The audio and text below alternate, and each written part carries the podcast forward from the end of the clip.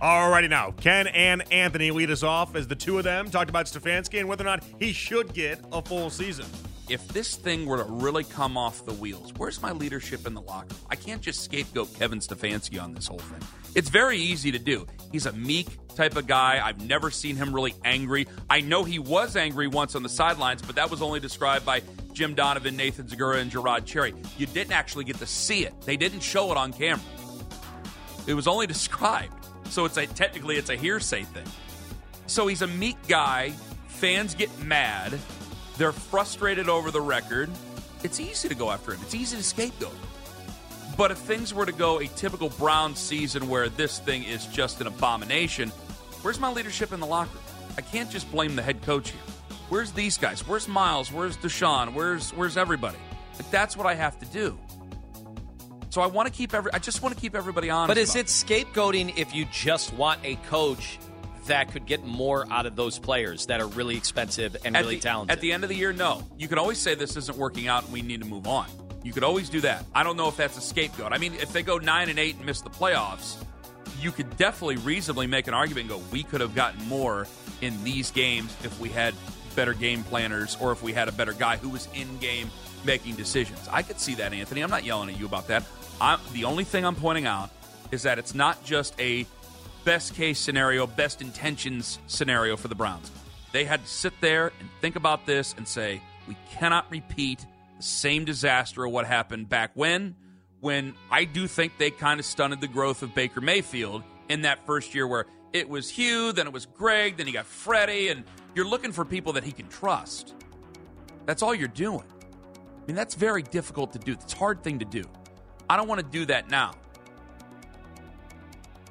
Yeah, but I, you know, Deshaun Watson didn't choose Kevin Stefanski. I mean, he, I guess he did in a way because he chose the Browns. So in a roundabout way, he chose Kevin Stefanski. But if he thinks somebody better than that, there's somebody out there better than Stefanski, I want to see what he can do then. Now, obviously, we hope it doesn't get to that point. We hope Stefanski's the, the head coach for the next 10 years. But if it does go sideways, if it does go south, just remember the only person, Andrew Berry is not responsible for the hiring of Kevin Stefanski. Deshaun Watson's not re- uh, responsible for the hiring of Kevin Stefanski. The only person responsible with the blood on their hands would be the Haslams in this scenario. And the Haslams, they don't care when it comes to firing people. They don't care about getting blood on their hands. They'll do it if they have to. They've shown that in the past. So, yeah, I'd be worried if I was Kevin Stefanski. He needs to get off to a good start, and he needs to make sure that we don't end up in one of these scenarios we've been talking about. Next up, Nick joins Ken and Anthony to discuss Cade York. That's Nick Wilson from Afternoon Drive in the morning show. Here we go. Uh, we have Nick Wilson in here.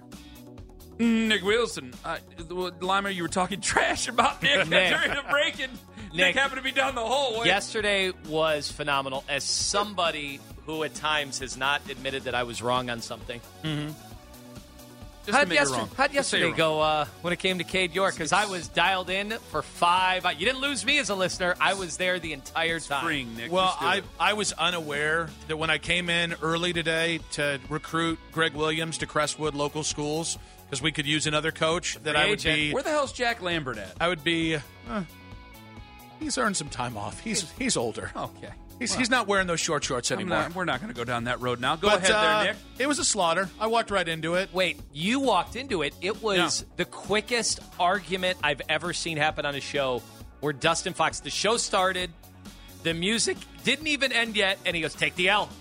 Take the L. I've never heard Dustin talk that soon on a show before. And can I say that I was I was a patsy by the Browns. If the Browns had waited 20 minutes, just 20 minutes to trade for Dustin Hopkins, I would have had the appropriate take and everyone would have been okay. Instead, I walked into the jungle. I walked into the thicket and there were snipers all around me. I mean, I, it was So I, it was I a want, day. I want one question answered, and that's it. Because I asked Ken this earlier in the show, and he paused. I asked Owen, he paused, and I don't even know that I know the answer.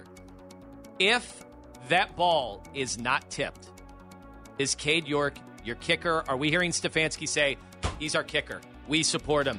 You're going to see. yes. I don't think he's slamming the table. I really think he's probably Well, saying the there same is video out there that says that that ball was going wide left anyway before Yeah, it got I know. tipped. I have not seen that video, so oh, I'll I, show it I, to you. until I'll I send it see it. I cannot Yeah, confirm or it, deny. Oh, yeah, he was staying. Andrew Berry in the third quarter told you as much because he thought he had it figured out. He thought he corrected himself. Cade York 100% was still going to be the kicker if he had made that kick. For sure. I'll go to my grave believing it. I, I remember I was, I was coming into the studio. I told the story yesterday. It was Nathan and Jim doing the call as they always do, and they were fantastic. And after the 44 yarder that he made, the two of them were talking, and, and again, just this this is just the storyline and how this would have gone down. They were saying how they thought in the moment that Cade York being hit after that first kick that he ended up missing, but him being hit might have shook something out of him. And then he all of a sudden looked better because then he made four kicks in a row or whatever it was. Yeah, oh no, he would have been, he'd be the kicker. Not a doubt in my mind, he would have been the kicker, no doubt. All right, next up, Baskin and Phelps. It's Mennigan in for Phelps today on World Gravy Wrestling Championships. The event is at the Rose and Bull Pub in Rossendale in the in in over in the United Kingdom, and it is for a, a bar that is there. All of the proceeds go to the East Lanchester or Landshire, I should say, hospice, which supports people with life-threatening limiting illnesses. And competitors battle in two-minute bo- bouts watched by hundreds of spectators as judges award points on entertainment value as well as the wrestling that is taking place in Gravy. Yeah, I'm hoping I don't get in trouble because I just called this up and uh, oh boy. It yeah, it's a lot of it, it's I mean, that's a lot of money for charity. I will say that. it's say a that. lot of money for charity, which is a wonderful thing. It's also a lot of gravy that is being splashed all over the place by men not wearing enough clothes that it make it comfortable. Oh, I was watching. A, uh, there was a women's uh, match that Well, was of going on that I watched. better than I am. I found the BBC one where it was men in their skivvies. Uh, I it does look fun. I will I tell you that. anything wrong with that. A- And the the pit that they Oh my god, this is hysterical. They have like barrels out there too that you would use during a rodeo, like where the rodeo clowns jump into the barrel so, you know, if they're going to get hit by a by a bull, they jump in there. Well, they use those two and they're on the outside. I don't know why in the world. That must be so they use uh Lancashire gravy Well, of course. and then there's vegetables and keep it local. corn. I mean, it's a way to support the local economy. Right, you got to keep it local. Got to keep it local. I I don't know why. I think we give too much attention to these absurd championships. I think I think in this instance, the World Gravy Championships, they knew what they were doing. It's all bit. It's a bit. The whole entire thing, it's a bit. And no, I would not participate in the World Gravy Championships. No, thank you. The more they described it, I can't watch my six month old eat peas when she gets it all over her face. I'm like, that's gross. It's not for me, man. I I'm too clean of an eater, too clean of a person when it comes to. Uh, I don't like the gravy. Don't like the gravy all over you. And no, thank you. That no, I, if I spill a sauce on me, like when I eat ribs, for instance, I'm the person that has to have like 37 napkins on me because I'm constantly cleaning my hands off. All right, next up, Ken and Anthony. Remember, Bob Barker threw a fumble from our friend Amy Lawrence. I- If if Bob Barker meant a great deal to me or you, it would have made a big we would have made a bigger deal about it yesterday. But we just want to avoid making a big mistake. We do want to be honorable to the person that might have passed. As Amy Lawrence was trying to do, this would have been yesterday morning at about what what would you say, Tone? About five thirty in the morning Very nice yesterday. tribute. Here's uh, Amy Lawrence and her tribute here on the fan. 35 years. I'm, I'm sure many of you can think back to your own childhood or your youth where there's a voice that is so prominent. And his, Bob Barker's voice, is one that I will never forget. Robin Fish, come on down. So that's the I forgot that's the that's not Bob Barker. That's the the voice god of The Price is Right. Um, but Bob Barker would do it too. Uh, you're the next contestant on The Price is Right, and No, he didn't, Amy. That was all Rod Roddy's job.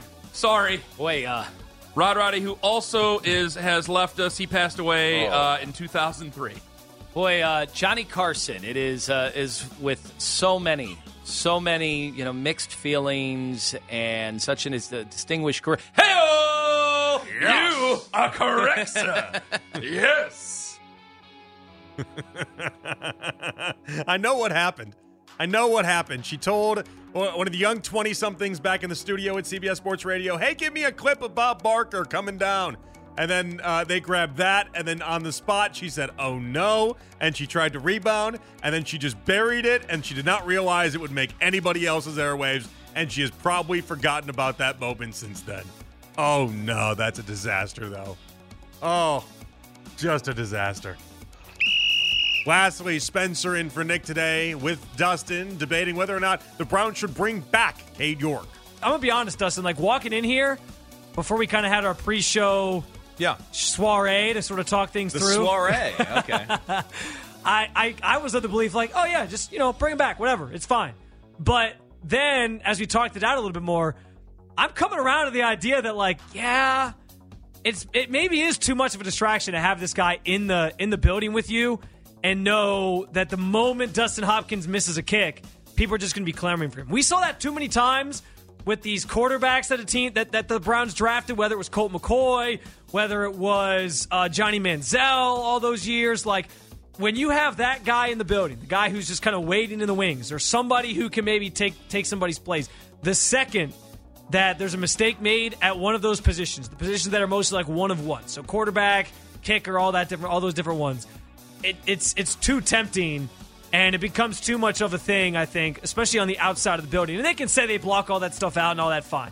But it I, I do not want to have to be debating in like week seven should they elevate Rogue off the practice squad and bring him back out there because Dustin Hopkins missed a game winning kick? Like, I don't want that.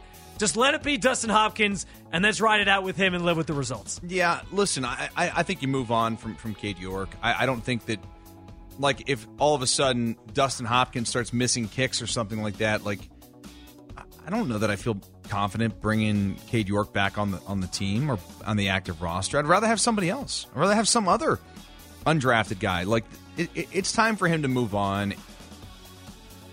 All right, for more on that, we will touch it in its entirety a little bit later on. We got to get to Denzel Ward as well. Daryl Ruiter, or as you know him, one half of It's Always Game Day in Cleveland.